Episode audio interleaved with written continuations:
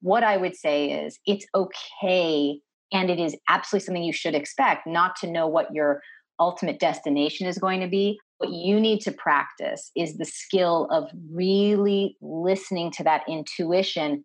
And if you actually lean into that and let it lead you, you will inevitably be on your right path because there is no right path. But the joy I think that comes out of doing what you love is really about being dedicated to just being on your right path. And then everything feels joyful.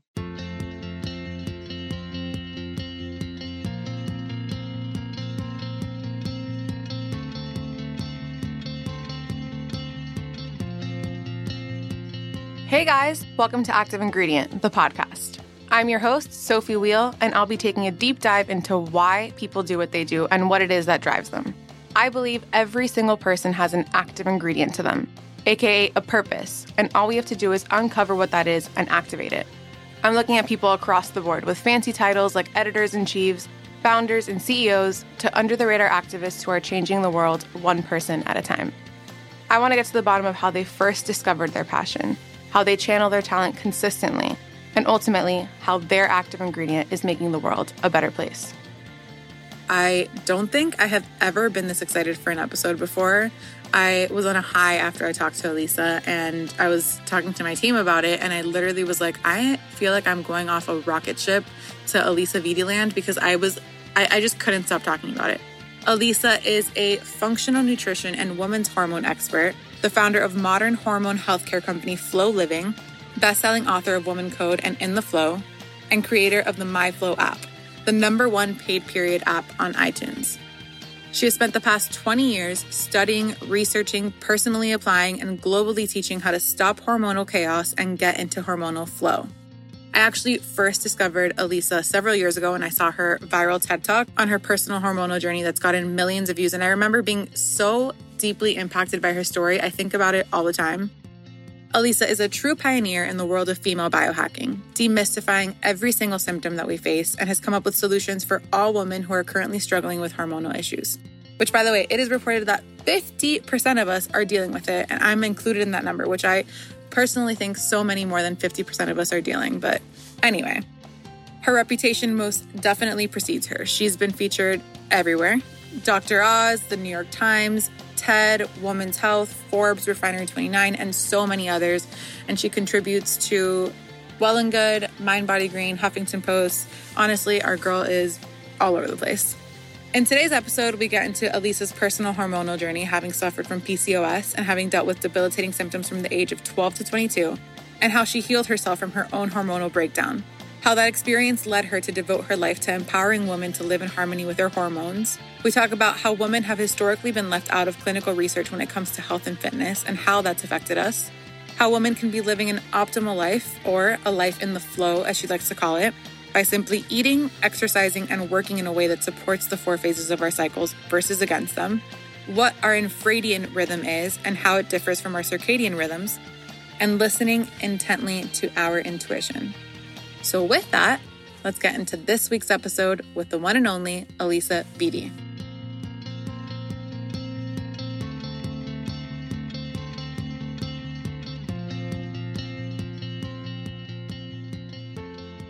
So, thank you so much for being on Active Ingredient. You have been one of the guests that I really, really wanted to have on uh, for so many reasons. You were the first TED Talk I ever saw.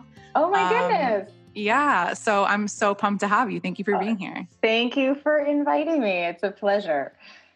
So I kick off every podcast asking the guest what they were like as a kid because I've typically seen that um, if a person is working in their active ingredient, which is like interchangeable for purpose, a lot of the times some characteristics from when you were like in your 10 year old state translate into when you're working in your active ingredient. So I'm just curious to know what you remember from your childhood. I remember a lot. And in fact, um, I'll tell you two things.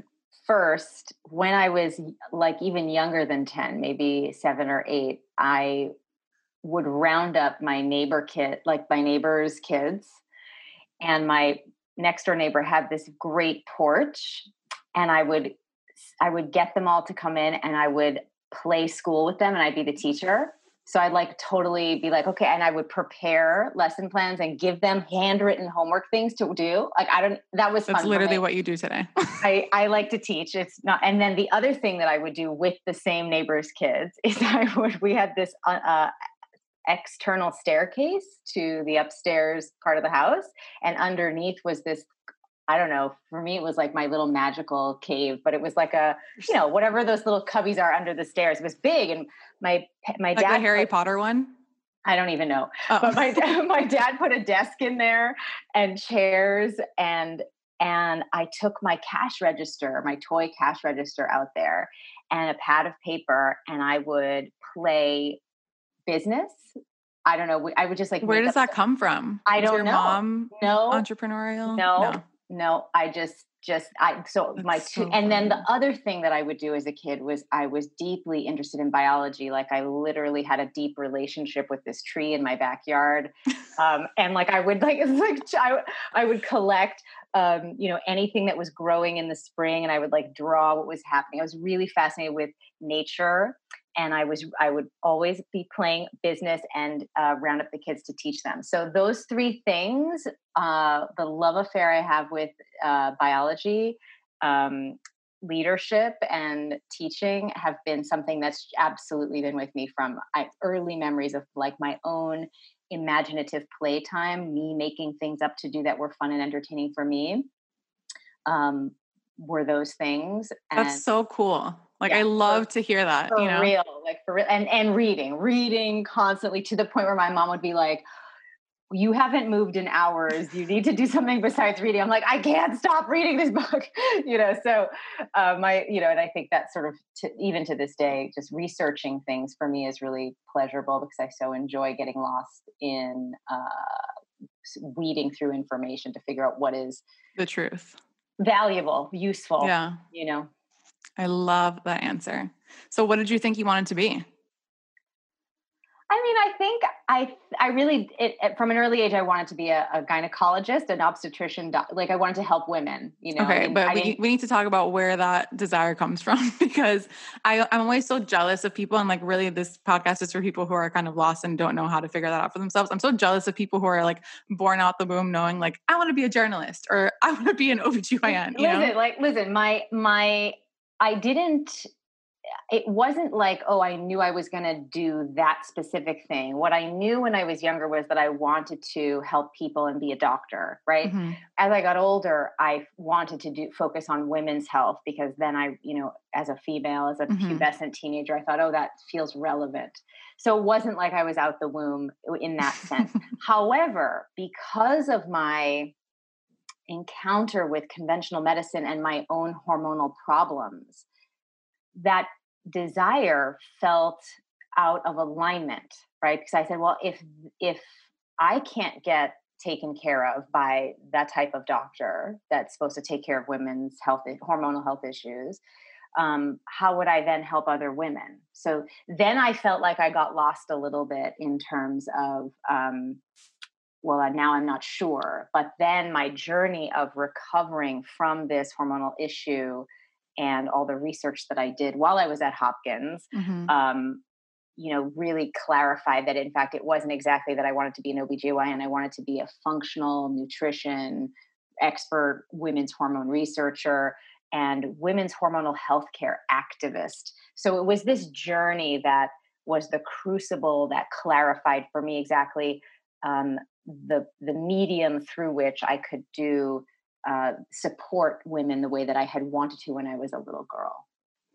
How did you identify that functional medicine was the route for you? I feel like a lot of times, and especially doctors' mindsets, it's like once you've decided that, it's such an identity factor, you know, like I'm going to become a doctor. Like, how do you then kind of, how do you make peace with the fact that that's not the route that you're going to take anymore? And then how did you, how did you, I guess, start identifying different paths that could get you to your ultimate goal of helping people? Um, for what you needed help for yeah i i hear what you're saying i but i did make peace with it because in fact i felt like the the journey that i went on with my health um, really truly empowered me personally but also then to understand mm-hmm. that you know, conventional medicine is wonderful for what it does, which is, you know, diagnosing diseases, fixing broken body parts, doing complicated surgeries, and using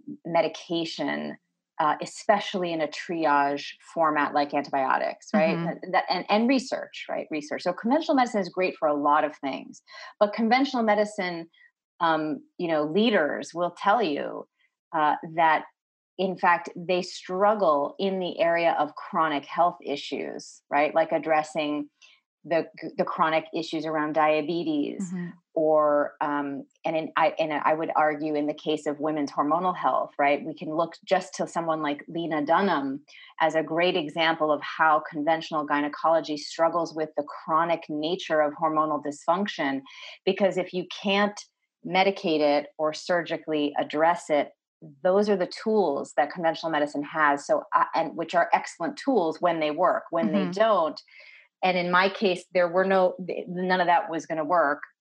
And in lena dunham's case it didn't it you know we all know that unfortunately she had to have her uterus removed.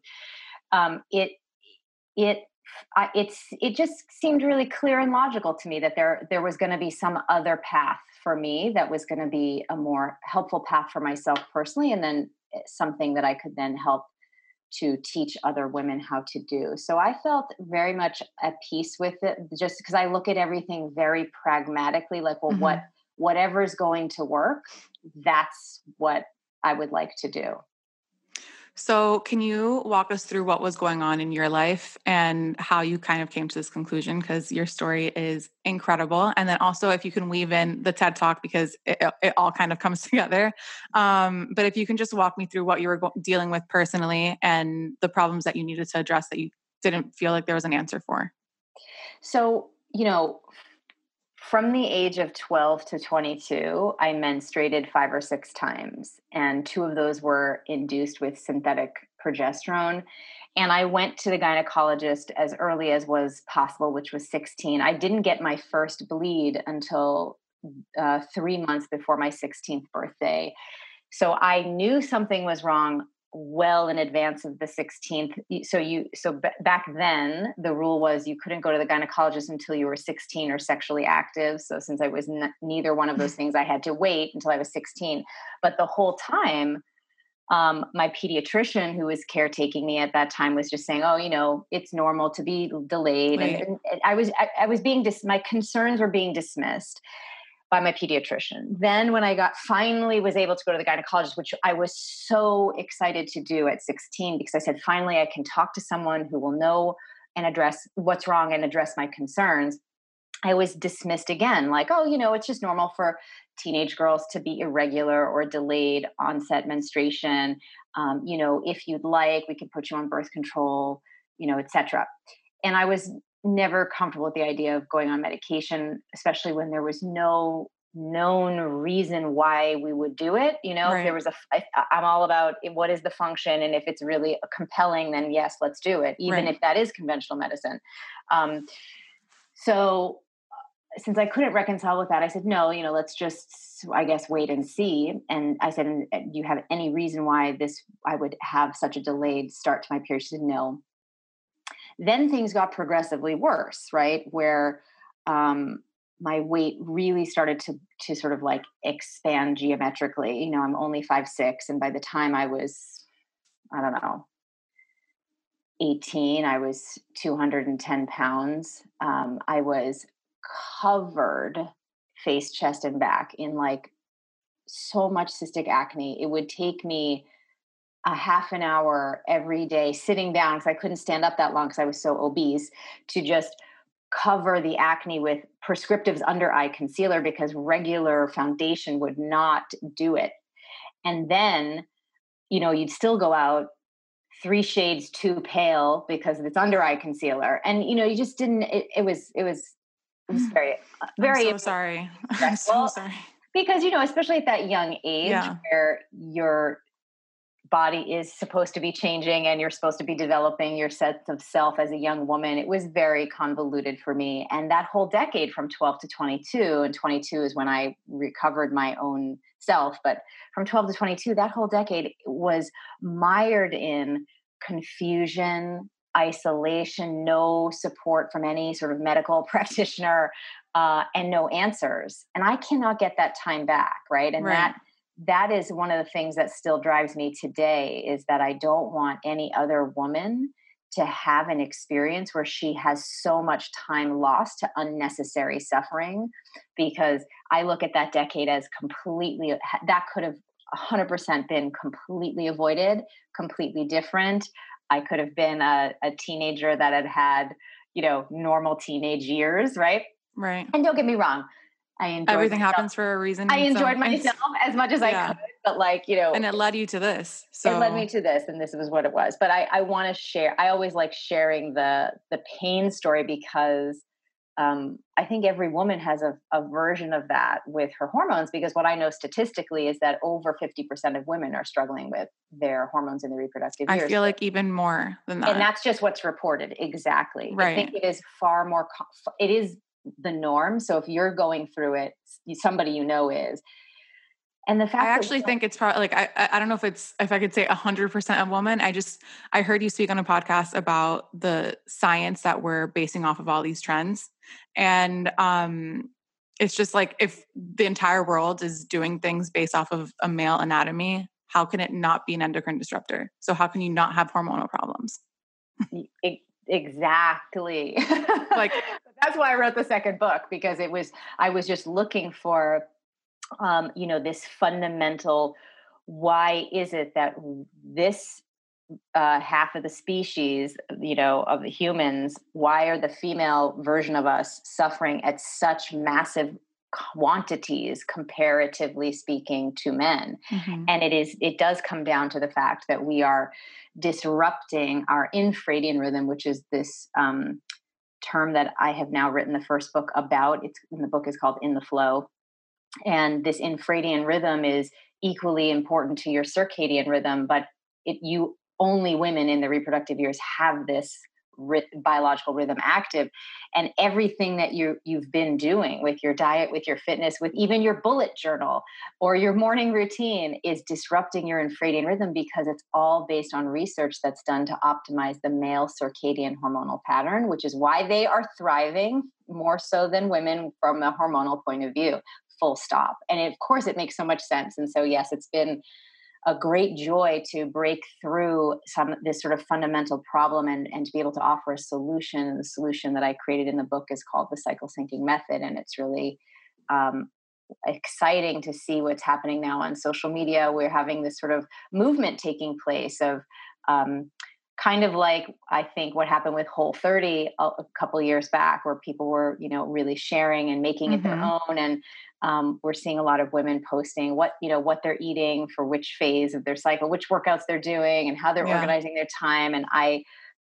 i love seeing that because um, we don't have to wait for research to start including us they will they have to um, especially as we do the work to call that out more and more but we don't have to wait even for institutions to change we can just simply, armed with the correct and accurate information and knowledge about how our body's biochemistry and hormones function, make that change within ourselves and in our own lives and benefit today. It is so empowering. Like I started implementing it probably two months ago, and it is night and day. Like, first of all, the cystic acne, I'll get into it later, but like it really really really works and i just i'm really curious to know how you with what you had available to you at the time like how did you start identifying what works for each phase of the cycle like what were you doing to educate yourself to then kind of really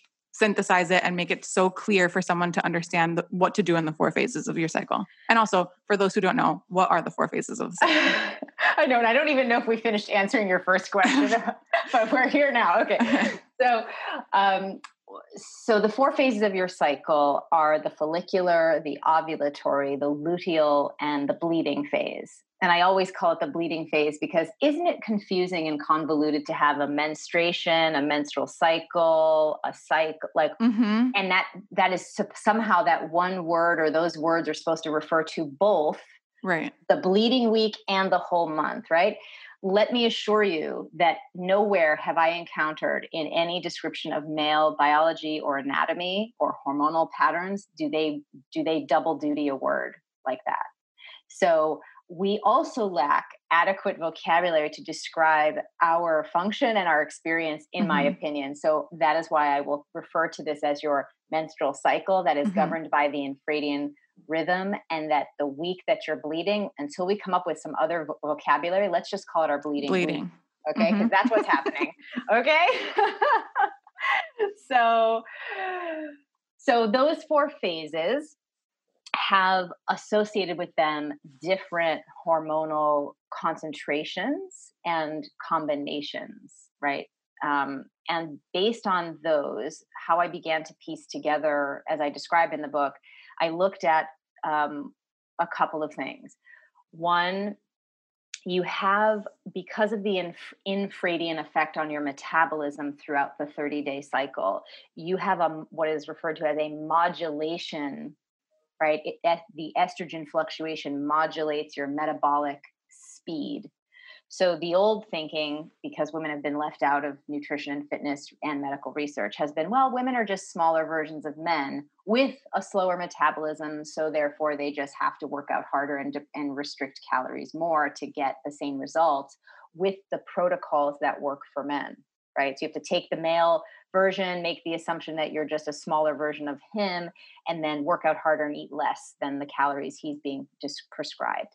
And of course, as we all know, because we have been trying that premise and that experiment since the Jane Fonda workout video days, um, that work. does not work.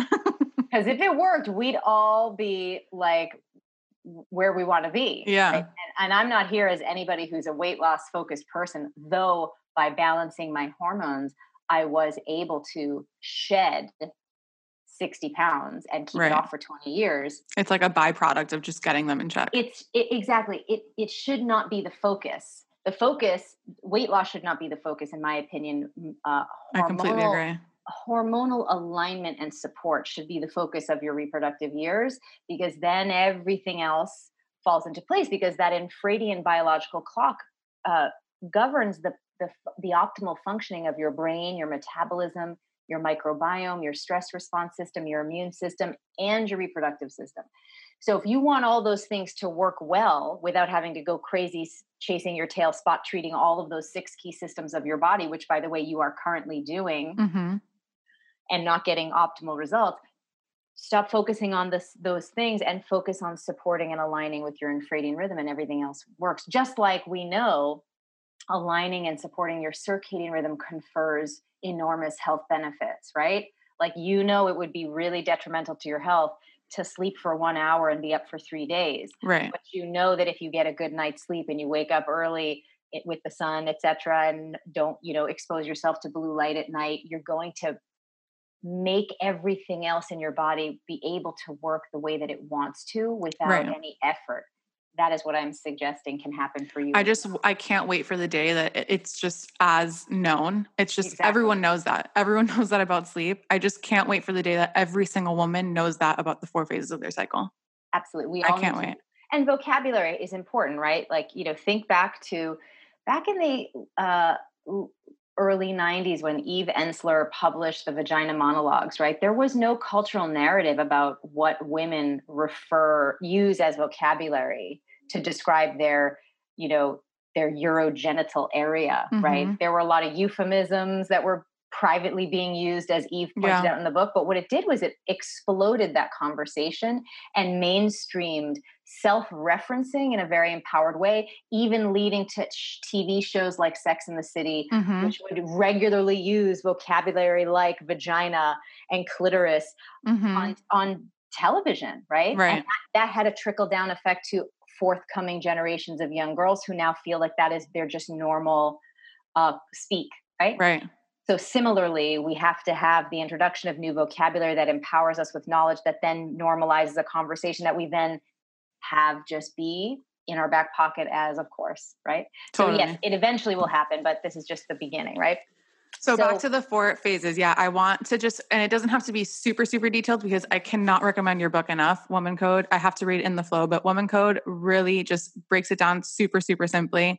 Um, well, and- Woman Co- Woman Code is the book that if you have any sort of diagnosed menstrual disorder, if you have PCOS, fibroids, endometriosis, anything significant going on with your hormonal self, the flow protocol that's described in woman code is designed to recalibrate your endocrine system this is what this was my first um, the, the first chunk of my research that helped me recover from my own PCOS, which is, oh yes, which we didn't finish talking about before. That is what I eventually found out that I had. And, and, um, and so that's really if that's something that's going on for you that book is the book for you. This new book in the flow is all about this infradian rhythm and understanding and look chart by chart. There's charts in each chapter. There's a food chart. There's a workout chart. There's a time management planner the first time management system that incorporates both the infradian and the circadian clocks in chapter 6 then there's a chart in chapter 7 about how do you apply this in your work culture how do you apply this in sex and relationship? Because, oh, by the way, 60% of women are sexually unsatisfied. And we know that that's not even in the same galaxy of male sexual dissatisfaction. Most of them are sexually very satisfied. Mm-hmm. Why? Because they know how to work their biological process to achieve orgasmic outcome. And you, without an appreciation and understanding of your infradian response, don't know that you're having a modulation of desire and even what is needed for stimulation to to architect to biohack um, a, a positive orgasmic outcome each and every time. I don't want any woman anymore saying to me gee sometimes it's amazing and then sometimes it's flat and i have no idea why. There is a there's reason. a reason. i can explain it to you and there's a chart in chapter 8 so that you never have to be left feeling a little bit flat ever again and there's even a chart for motherhood. So I really do break this down. I can't wait. I'm, that's I'm buying that literally right after this. Practical, practical, immediately usable way. But essentially, it comes down to the fact that you have these four phases. They affect your metabolic speed, your stress, resting cortisol level speed, your immune system, your your brain changes 25% over the course of the month. So it even affects your preferences of how you would go about addressing whatever you're working on knowing that knowing that for example there are f- there's a few days out of the month where you have heightened verbal and social skills that you're basically the, the hormone is hyper stimulating those regions of the brain and knowing how to plan for that you can then go look ahead for the next 12 months and plan any speaking event or any major presentation at work or networking events or first dates or anything that's going to have you taking advantage of these verbal and social skills that are heightened during this time you can plan ahead why would i wonder you? how that's going to work in the future with like a room full of women who are on different schedules. like, works, you know? And in fact, I go into corporations and I train women and men on how to make the infradian rhythm a more inclusive or how to make the workplace more inclusive of women's biochemistry and no one has to be on the same schedule again this is all an inside game you manage what is happening in your right. biology just like the men do right, right? They've, they've been cycle syncing so to speak their own hormonal biochemistry since the beginning of the modern recorded human history in fact you could say that the patriarchy or corporate culture is simply viewed through the lens of biology or the biological clock world that I view everything. It's just really the fact that they've organized society and and the the optimal schedule around what optimizes their output based on their hormonal patterns. It works really well and it will work really well for you. You just can't base it on their hormonal patterns because you don't have the same ones, right? It makes right, right, right. sense once you hear it. It's just we haven't ever heard that before, so it's right. new. So, you know, the food, for example, you're going to be eating foods that help you um, make hormones, break hormones down. You're going to be eating foods that address the, the metabolic shift. So, for example, in the follicular and the ovulatory phases, you have a slower metabolism. So, you need, you can and should eat fewer calories.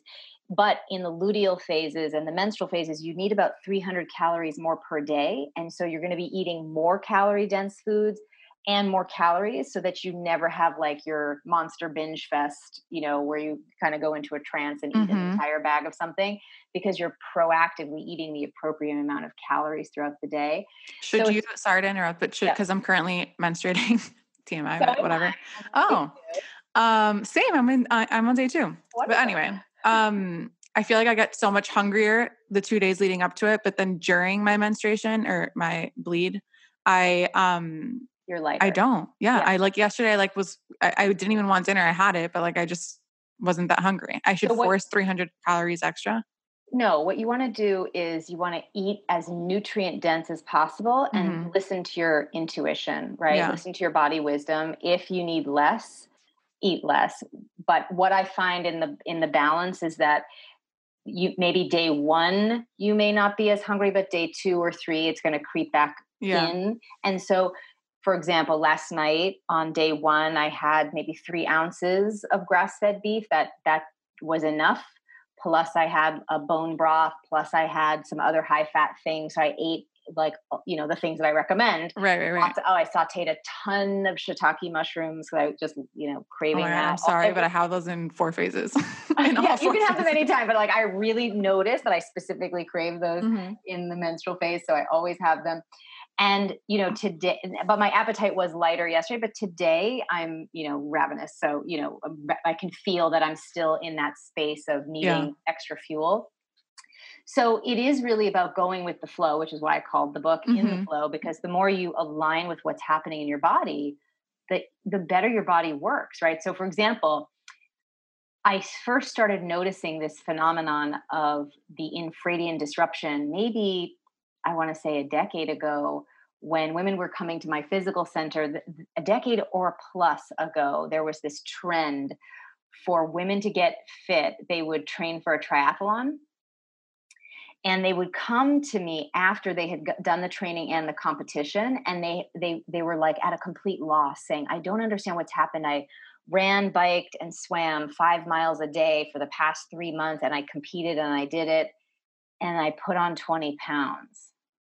How is that possible? And then I would explain to them how that's possible. Because if you actually, what the research shows is that if you do high intensity interval training after ovulation, you turn on fat storage and turn on muscle wasting. So if you've been scratching your head over the past several years thinking to yourself, gee, I feel like I make progress when I go to my boot camp classes the first half of the month. And then by the time I get close to my period, I feel like it's all undone. That is not in your head. That is actually what is happening to you because you're trying to do the same workout throughout the, the month. You need to modulate your, your fitness intensity. So you do high intensity interval work and cardio, follicular, and ovulatory. Then in luteal and menstrual, you do strength training without a cardio component. So you can do Mm. walking, you can do Pilates, you can do yoga, you can do squat up against the wall for half an hour, hold a plank till you pass out. You can do all that kind of stuff. You just can't bounce around and do that high intensity part with the cardio component because it will trigger fat storage. And why? Because it's the combination of the fact that your metabolism has sped up and your resting cortisol levels are higher during the luteal phase. So if you work out too intensively and more than 30 minutes, you go right into fat storage mode. So you got to know how to biohack your metabolism. That's just one aspect of the cycle syncing method. It has three pillars it has the food piece, the fitness piece, and the time management piece. And then you really start to feel that flow, which is what I want for every woman. And I, I really have been feeling that flow like 100%. The app has been super, super helpful. Yes, the And my boyfriend also, like, you'd appreciate the story. On Sunday, I was the day before my period or Yes. the two days before. And um, I was literally having a tantrum. Like, I was so annoying. Like, I could just feel myself getting so annoyed at myself. And I was like, why do I feel this way? We biked to where we were going and it was so hot. And I was just like in a mood, like, just well, times because you 100. did the wrong activity at the wrong phase, 100%. And I was like, oh, but like how fun for us to bike on Sunday. Like I, I just wasn't even thinking about cycle syncing. I was like, let's just do it, whatever. But I was literally in the worst mood ever. And then You we see? got to lay down and, and I was like, oh my God, I'm in such a bad mood. Like, I don't even want to be here. And I was like, no, he was like, have you looked at your app? And I was like, oh my God, let me check. And I looked at it and it was like, expect to be irritable. you I know, was like, oh wow, I feel so validated. this is what I love about men and their response to the MyFLO app. So I built an app called MyFLO. You can download it at MyFLO Tracker. And just to be clear, it's the circle, not the feather. Um, that's a whole other story. Anyway, so the, men love the feature in the app called Partner Sync mm-hmm. because mm-hmm. Partner Sync empowers them to know, and not just men, if you're in a same sex or opposite sex relationship, your partner can be empowered to know at your own discretion um, what is happening with you hormonally so that they can plan optimal activities to suggest for you guys to do together, mm-hmm. right? Like if he had known you were in your luteal phase, he would not have said, let's go on a bike ride in 100 degree weather mm-hmm. at all. he would have said, oh my goodness, now that we're back in the apartment, because I know you guys recently, you know, moved back in, mm-hmm. um, let's uh, reorganize something let's do a deep clean. He would have suggested that and let me play some music, order it's some genius. food. It's genius. He would also like just when I'm in a mood, just look at my app. Yeah. That's it. You'll and know why. Would have, he would have known to do that. He would have suggested that. And and then of course also there's um, foreplay advice as well to help mm. you optimize and biohack your um, orgasm together as a couple. Because again, my experience is that especially men, because men have been trained from a young age to understand that their body is a tool that they use to master their lives, but also mm-hmm. to work with. Right. Whereas women, it's different. We've been told we're like working bodies, against it. working against it. Body's liability. You know, you have to work on your body. It's not your power tool. It's your problem mm-hmm. area. So men and and because the whole culture, corporate culture, the patriarchy, whatever, has encouraged men to organize their lives around their hormonal reality. For example, men athletic coaches, professional coaches who train professional athletes, men in general, um, they know that they will train their male athletes at a particular time to to maximize testosterone utilization, to build ex, you know as much lean muscle as possible, to not train at certain times to prevent injuries, because all this has been studied and documented about the male hormonal pattern, which follows the circadian 24 hour clock. And then men also know, sexually speaking, for example, you know, I throw in this sex commentary here and there, but I want you to realize just how much you are missing out on. Men know they wake up with all their testosterone in the morning. They sometimes right. see it. They would prefer every day, any day to have sex when they wake up because that's really optimal for them they also know that 10 o'clock at night and later, actually, really 8 o'clock at night and later, is suboptimal for them. They're not going to have as much fun, have the bigger orgasm, have as much ejaculate at after 8 p.m. because their testosterone's all used up from the day, right? And that's actually when they're supposed to be sleeping to make the testosterone for the next day. So they know they're now, um, what's the expression? stealing from someone to give to someone else, or whatever. They're stealing right, from right. themselves at night if they're engaging sexually. Right.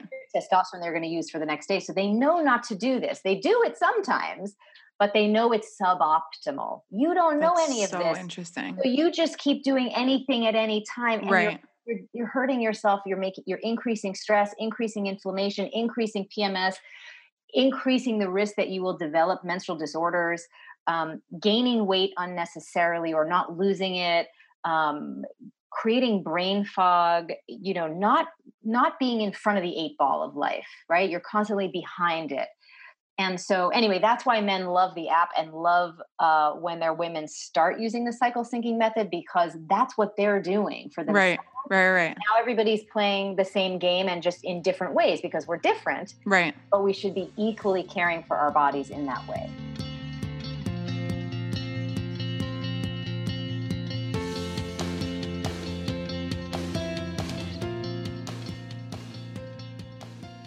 I really want to understand at what point in this journey for you did you feel like people were listening and receptive to actually implementing it to their lives? Was it the TED Talk? Like, when was it that you felt like it was clicking for people? I don't know. I don't know if I can answer that question because I've been doing this now for 20 years. I will say that what I what I can say is my experience has been that at the beginning um I was sort of I felt like I was speaking and they there people weren't receiving it in the community at large but mm-hmm. from the beginning women were seeking out my my support and and getting results and so that was fine on a you know individual basis but you know I remember having attending networking events with different physicians and they'd look at me like I was totally nuts, you know? So I was like, okay, we're, I'm definitely uh, doing something that's a bit uh, future oriented. So maybe right. it'll take a minute for things to catch up. I will say um, it definitely has felt in the past 10 years, five years, and even now that it's it's just really expanding a lot where you know five years ago we had sort of this normalizing mainstreaming the menstrual conversation mm-hmm. um, well and good and mindbodygreen did great jobs really bringing that forward as trends in the wellness industry mm-hmm. i was um, very happy to be part of those things um, and i thought that was unprecedented in all of recorded human history that we had mass media mainstreaming menstrual information mm-hmm. Um, and so i really saw that as a huge turning point and or a big a good first step yeah um, and now i think with this what i'm feeling with this book in the flow and the and this conversation about the infradian rhythm is because it is so new and because it makes so much sense to women when they hear it that we're having another moment where we're making some progress and so um excited for what's possible you know for me i am uh, you know, yes, a functional nutrition, women's hormone expert, but I am an, a hormonal healthcare activist, right? I believe that women deserve better hormonal health care, that we have been um, left to suffer because of a, a toxic mythological narrative that is not founded on any scientific accurate information like the fact that you're supposed to have cramps for example is false scientifically inaccurate. You are not designed by nature to have cramps. Cramps are a biofeedback mechanism to let you know something is wrong that you have to fix with your diet. Right? Even like on day one, like you're not supposed to have cramps at all. No cramps. Okay. No cramps. I, I, I have like cramps for literally 20, 20 minutes in the like right before it happens. And then I don't have cramps for the rest of my period. And then you can think so you're supposed to have uterine activity mm-hmm. Cramps are like pain, to the point where you have to take medication to manage the pain right i took i took advil so if you're if you're at that point and then the, the, so that so that means that you have an imbalance of prostaglandins that you need to work on so you have three prostaglandins pge1 2 and 3 that govern uterine action the, the you know the uterus is a muscle a very mm-hmm. powerful mm-hmm. muscle um, and so because it's smooth muscle, it's stimulated by these prostaglandins to function. If nature designed you to be in pain, which is the toxic myth, which is the biblical curse, right? If nature really was, the, if that was the intention, then you'd have, and since there's only three, you'd have two out of the three prostaglandins that controlled uterine contraction, mm-hmm. because that should equal cramps, right? But it's the opposite.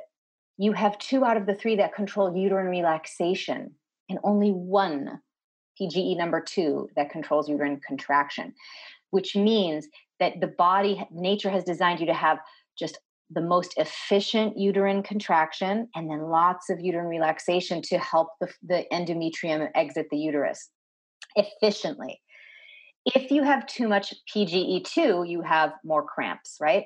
How do we end up with more PGE2? if you're eating bad fats, you will then produce more PGE2 and suppress the production of PGE1 and 3, and you will have cramps. I used to have, when I first got started, as I was healing myself, cramps that were, and I have been in labor exactly like labor. Wow. In waves, in way, I'd have to walk around. I mean, it was like labor.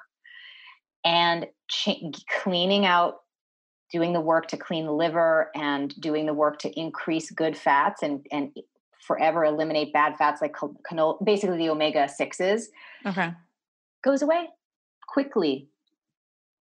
My God. It's in the so app, crazy. by the way, as you track. So that's the one thing when people ask me, after I wrote um, WomanCode, people started asking me to build an app. And, you know, there are so many period trackers on the market. I said, well, if I'm going to build an app to track your period, I would like it to be one that empowers you as you're noticing a symptom to mm-hmm. teach you a micro, little micro education oh, you're having a breakout during ovulation. Here's why. Because that that breakout is different than your luteal phase breakout, your right. PMS breakout, very different hormonally, and means something else is needed for you to clear out that um, estrogen overload, let's say during right. ovulation. So it's teaching you, for example, why you'd have a cramp and what foods you can use to help. The app will keep empowering you with that mm-hmm. education. You can start doing micro food experiments each cycle to help you see if it mitigates your symptoms, of course, and it will, because when you change your dietary inputs, your endocrine function improves, right? And so it's exciting to be able to have women have that information at their fingertips. And that's what everybody loves about the MyFLO app. It is the top paid. Uh, one of the top paid apps in the health and fitness category on iTunes. There is no period category. So the MyFLO app is up there along with the top sleep trackers and walk step trackers because women go and check it each and every day, like look I've like checking, checking, it each and every day, like checking the weather. You know, yeah. like oh, what because it also tells you where you are in your infradian rhythm yeah. and what to do. Um, it's such a powerful tool, and we're actually getting ready soon. I hope we're working really hard on it to um, release the the second version, which is going to be deeply infradian than the first. So how exciting! Yeah, I am curious to know your thoughts on DIM, D I M mm-hmm. supplement, great. and also on myo-inositol.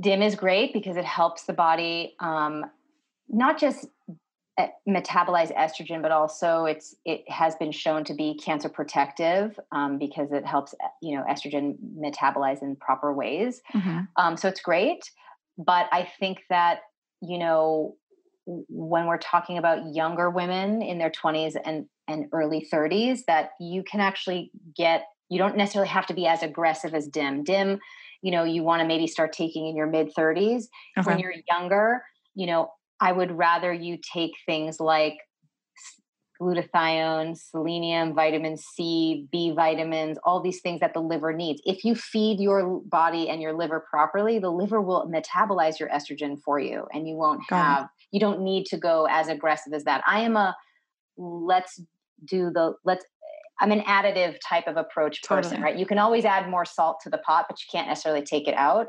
And also, so would you say that dim is dim is like way more aggressive than dim is a very powerful micronutrient very positive but like i would rather you throw a handful of broccoli sprouts in your smoothie you know than start on dim if you're in your 20s okay. right unless there's a history of cancer in your family and that that's a different conversation right okay. but you can always layer up as you get as you go because you have to think of your relationship to taking care of your body and your hormones as a female as an ongoing journey that mm-hmm. you have to it's never static what you're doing in your 20s you're going to be doing things differently in your 30s differently in your 40s so it's about really getting educated staying educated staying current with where you're at that's another great thing about the cycle syncing method is it trains you to be in that responsive dynamic mm-hmm. relationship mm-hmm. with your body as opposed to just what we've been conditioned to think, which is, well, just tell me what to eat and what to take every day, totally. and I'll just then I can check out and I'll just yeah. do this routine.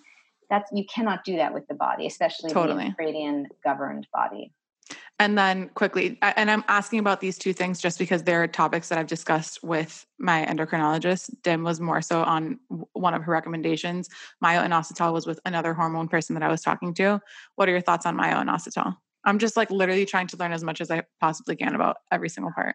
well, listen, I mean, I'm, I'm, myo-inositol has been shown to be really beneficial to promote ovulation for women mm-hmm. who are struggling with irregular ovulation. So, especially beneficial for women with PCOS. Mm-hmm. Um, it has some benefits in terms of blood sugar regulation. So, it can be really helpful. It just, all of these things depend on what's going on what's going on for you okay. and what's happening but for the vast majority of women if you start with the basic foundation mm-hmm. Of supporting the infradian rhythm and taking the micronutrients that are universally needed by the endocrine system then you don't need to find yourself in a position where things have gone so far out of whack that you need to take a ton of different supplements and try to really rehab your body right. so what i'm what i'm eager to help women understand is you want to get proactive with your body and its hormones and not wait till things are so bad that you're now in a crisis mode. It's actually yeah. a really good segue in talking about the pill. So, I just really want to talk about the pill just generally. I feel like the rise of vulnerability on social media has really just opened all of our eyes to these really influential women talking about their infertility, miscarriages, um, chemical pregnancies, etc. Um, and they may be in like their early 30s. At least that's what I've been seeing um, on my feed.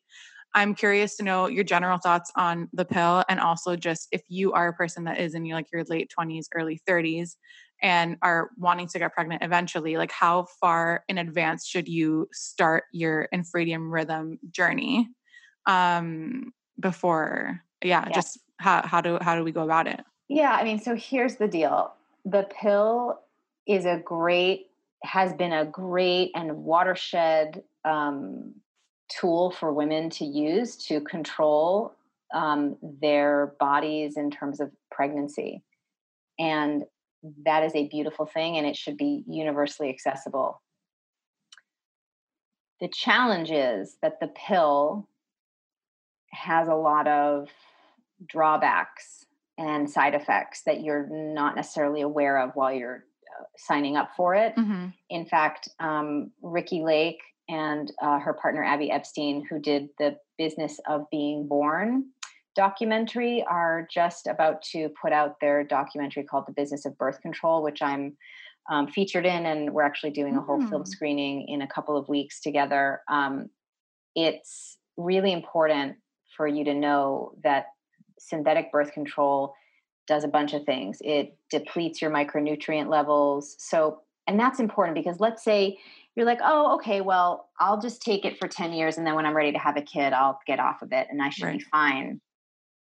Even if you had no problems with your period when you were prescribed it, you just used it to prevent pregnancy, which is the the best way to use it. You should it's and in fact there's lots of studies to show that in fact using it to treat PCOS makes the PCOS worse. And and anyway, here's why it's the same reason as why if you took it just for preventing pregnancy and you had no period problems 10 years later you may find yourself with um, idiopathic infertility meaning no known cause is that it will be depleting your micronutrient stores massively for that entire decade without you realizing it plus you're not eating right you're dieting you're drinking coffee you're stressing in your 20s it's a busy time of life right all of this depletion, by the time you get off, you not only have to recover from that depletion, get your hormones to function again, um, and you may have gone on it before your brain and ovaries were even finished developing their conversation, which doesn't complete until 22.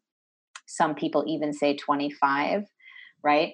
So if you take this medication before that happens, then you go off of it, your you may your brain ovary uh, status may be pubescent and not fully matured and you will then need more time to let that all you know rebalance itself and then to get pregnant right? And so you may not have that time. Right. Um, and so it just becomes a question that you have to really consider at the beginning. If you know as many girls do when they're 12 that someday they want to be mommies right and then you're told at 14 like oh gee your cramps are so bad or you have pcos or something you need to, or you have acne i mean they just put teenage girls on the pill just for acne mm-hmm. and and that makes it actually worse because the the androgenic effect of these pills shrinks your pores down to prepubescent sizes so when you go off the rebound effect is massive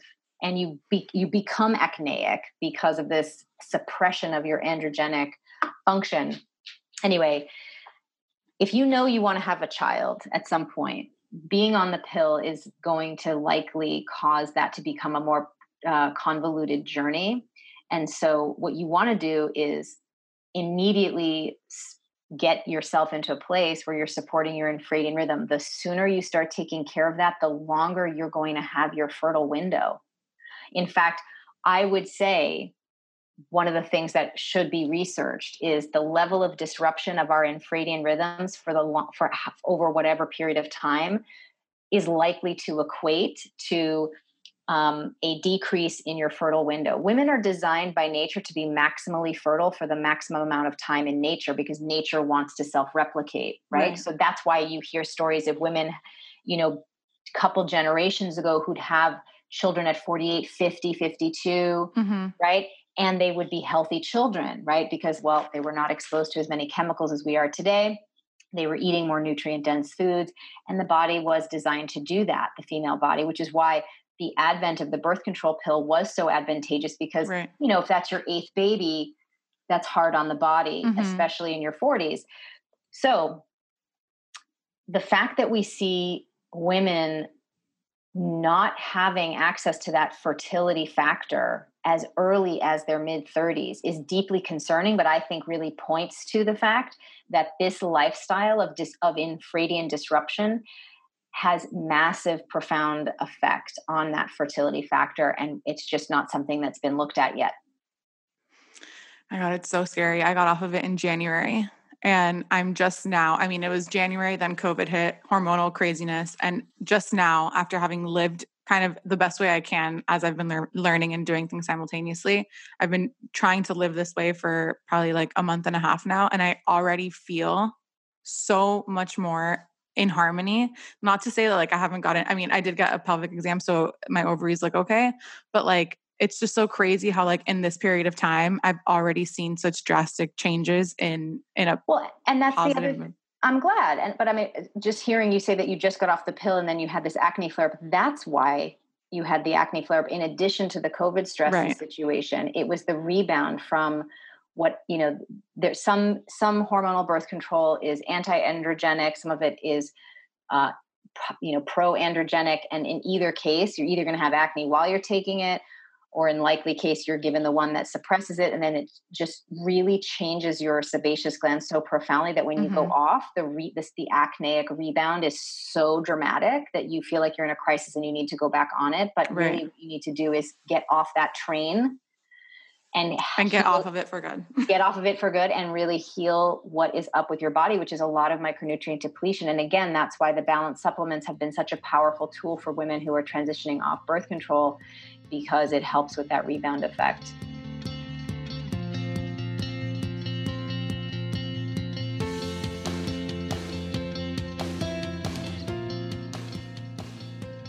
Um okay, so for rapid fire, plant-based movement, you're into veganism, vegetarianism.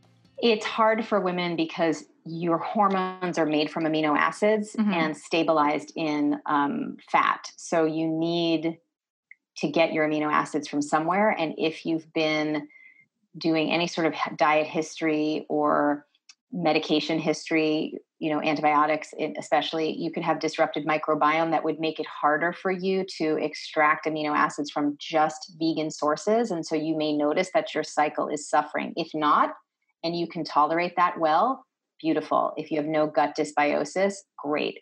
But as a as a healing tool, a recovery tool to help you get your hormones in balance, you may need to consider using therapeutic amounts of animal protein um, to help you to help you get there. But it's not Okay. it's not a definite. It's it, it and really I respect your personal choices and and it's good for the planet certainly. But I'm just interested in you having you achieving that optimal health. So you know if you can get there with uh, plant-based protein powders and and really good gut health, um, I'm I'm fine with that too. I, I am I am not dogmatic about things. What I am is functional. So, for example, intermittent fasting. I just did a whole expose That was one on of my that. questions. Yeah, intermittent fasting. Um, the research has been done only on men and postmenopausal women. The that sh- that confer all those benefits. Um, I go into great detail in the new book to tell you why that is not the same for women in their reproductive years. Your infradian rhythm, as it modulates your metabolism, doesn't respond the same to fasting in the same way. And in fact, it can throw off your hormones, shrink your ovaries, make your thyroid dysfunctional, cause brain fog, cause you to gain weight, worsen insulin sensitivity. And they're just not Right. sort of sh- disclosing that when they're saying, "Oh, intermittent fasting is good for everybody." Well, I'm doing some articles now. Um, again, keep checking on the FLO Living um, Instagram feed. We put everything there to really expose the truth for women. So you cannot do intermittent fasting the way that it's being described. Um, the, there is a safe way to do it that's described in the book, um, Okay. but it's super different than what you're hearing about in the media. I had a feeling. Yeah, of course. um, are nootropics endocrine disruptors? depends on what you're talking about you know so um it- there are nootropics that are medication based and then there are nootropics that are like you know ginkgo biloba right so ginkgo is a little bit of a vasodilator helps uh, bring more oxygen and blood Mhm. circulation to the brain that's cool. That's not an endocrine disruptor. But if we're talking about like pharmaceuticals, there Yeah. not any research on Right. women. So we can't say if they're endocrine disruptive or not. But what we can say is anything that you're taking that's pharmaceutical base is going to have an effect on the liver, which then could throw your estrogen metabolism off and therefore having this indirect endocrine disruptive effect. But again, needs research, needs looking into. Okay. Um, seed cycling. Seed cycling is one way that you can use one specific food Mm-hmm. across the four phases of your cycle but if you but that's just one food what you would want to do is actually um, cycle all of your foods which is what the cycle syncing method is about and that gives you much more massive benefit than just cycling one food Okay, amazing. That was all my quick fires. Um, I want to know from your perspective. I feel like you've touched on it a few times over the episode, but um, I would love to know from your from your eyes what your active ingredient, like your deeper calling to the work that you're doing, the work that you've been doing for the past 20 years. Um, what is it that you actually wake up in the morning excited to do every single day? I mean, I love my work. I, my daughter actually was sharing with me. She's like, you know, mommy, I really love watching you work because you seem so happy when you're doing it. And I'm like, I, I, I do. I love, you know, for me, I'm, I've been doing the same thing, I guess, my whole life. You know, um, my love of teaching, my love of researching and figuring out solutions. Right. So that's what I'm. That everything that I have built is come out of me figuring out easier solutions for women to navigate their healthcare. Mhm. Um, I, I love teaching, which is why I come and speak on so many podcasts. And I'm going to be doing some new fun things in uh, early next year to teach more.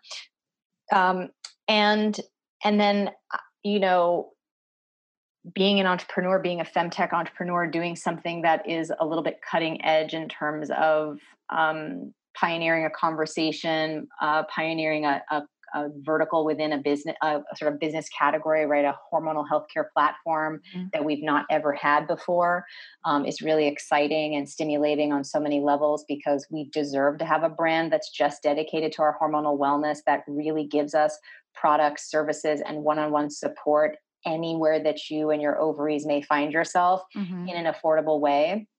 Um, that's something that's really motivating to me. So, I mean, I can't even identify just one thing because it's it's uh, you know as in love as I have been ever since I learned about my period. I still am, and I'm motivated to help women um, feel as good as they can. I, I sort of feel like I am standing for this um, this other version of reality that is really right under the skin for all of us. We just have been so deluded about our bodies that we have this terrible version of reality when it comes to our health. Mhm. And I would like to see us step into what nature has always intended us for us to feel. Amazing answer. And this podcast is also for the person who may be super lost or a little foggy or not knowing what that thing is for them and may see you working in your passion. And obviously, you had your own unique story of how you got there. But for the person that really is looking to work in an area that they love as much as what you love, um, what next steps would you tell them or what advice would you give them? I would tell you, you know, I actually was just because it was day one yesterday, I was just journaling and, you know, I was commenting about how it's so important to listen to what your body is telling you. If I look back on all these pivotal moments, I was, you know, definitely uncertain of was I doing the right thing, but I, be, since I couldn't know the future, all I could hold on to was this feeling of, of clarity and certainty in my body that was saying, take this next step. Even though you can't see how it's going to unfold, I would just stay really present to, you know, the feeling. So for example, that included saying no when my gynecologist said, okay, well, you have to take all this medication for your PCOS. Even though I didn't know what was around the corner from not going down that path. Mm-hmm. I was so clear and certain on making that choice. And every choice that I have made when it comes to, for example, even writing this next, this second book, um, was the timing of that optimal? Uh, there was a lot going on in my personal life that was that could have easily been something that I chose to schedule for another time writing this mm. book. But I I felt so much that that specific feeling that I have that no, I have to write it now. And um, and then I learned later why that timing was why that feeling about the timeliness of some choice was so valuable. So what I would say is it's okay and it is absolutely something you should expect not to know what your ultimate destination is going to be. Mm-hmm. What you need to practice is the skill of really listening to that intuition. And that is not this vague, amorphous, untrustworthy thing. In fact, when you read In the FLO, you're going to learn about the part of your brain called the insula, which is bigger in women than it is in men, which houses your intuitive voice. It's so profound. And if you actually lean into that and let it lead you, let you lead you right? Not the outside, but you, your inner knowing, your body's sensations lead you. You will inevitably be on your right path because there is no right path. But the joy I think that comes out of, you know, this doing what you love is really about being dedicated to just being on your right path. And then everything feels joyful. I have goosebumps all over my body, just so you know. it feels good to talk about because I remember feeling confused at, and you know like how am i going to what am i going to do? How am i going to help women? How is this going to work out? Because it's not the traditional path. But um it, it it this is my right path. And so you have to it be absolutely is. you have to be committed to that you're here for a reason. Mm-hmm. You have some special musical note inside of you that needs to be played, as I like to say. And you just have to practice playing that note by all means necessary. And do not try to walk on somebody else's path because you think it's the right one. Mm-hmm. Do you, like, seriously, do you, like, your entire life. Amazing. I always close out the podcast asking a lighter question What is your literal active ingredient? Something you have to take, read, do, anything that you have to have in your life in your day to day? Hugs from my daughter and dark chocolate. And Amazing. Tea. I mean, dan- dandelion tea. I mean, I have a lot of things. I, I, I do not deprive myself of all the uh, things that could make me feel good. So I've got like a long list, but those are my top three for sure. Always. Amazing. Thank you so, so much for your time and for the work that you're doing. Your book stopped me from going on Accutane again. So I really, really I'm glad that um, the information is empowering and makes you feel confident about the choices you're making around your self care and your health care because that's exactly how it should be. You mm-hmm. should be armed with knowledge so that you can take care of yourself properly. And we just deserve that. It's time. Absolutely. Where can everyone find you? I know you've mentioned a few times, but if you can say it one more time. Sure. You can go to floliving.com. That's F L O um, then, if you want to down uh, get the book, you can buy that wherever books are sold. But do go to the book website intheflobook.com and download all these Infradian tools that are free with purchase of the book. Um, you can download the app at MyFLO Tracker, M Y F L O, and again, it's the circle icon. And then you can um, join us at the cyclesyncingmembership.com the supplements are on the website floliving.com and on Instagram and social, it's at flowliving and at elisa.vd. Perfect. Thank you so much. Seriously, this was amazing. You were one of the guests I really, really wanted to have on the podcast when I started it. So thank you for having me. I'm I appreciate excited. it. Yeah.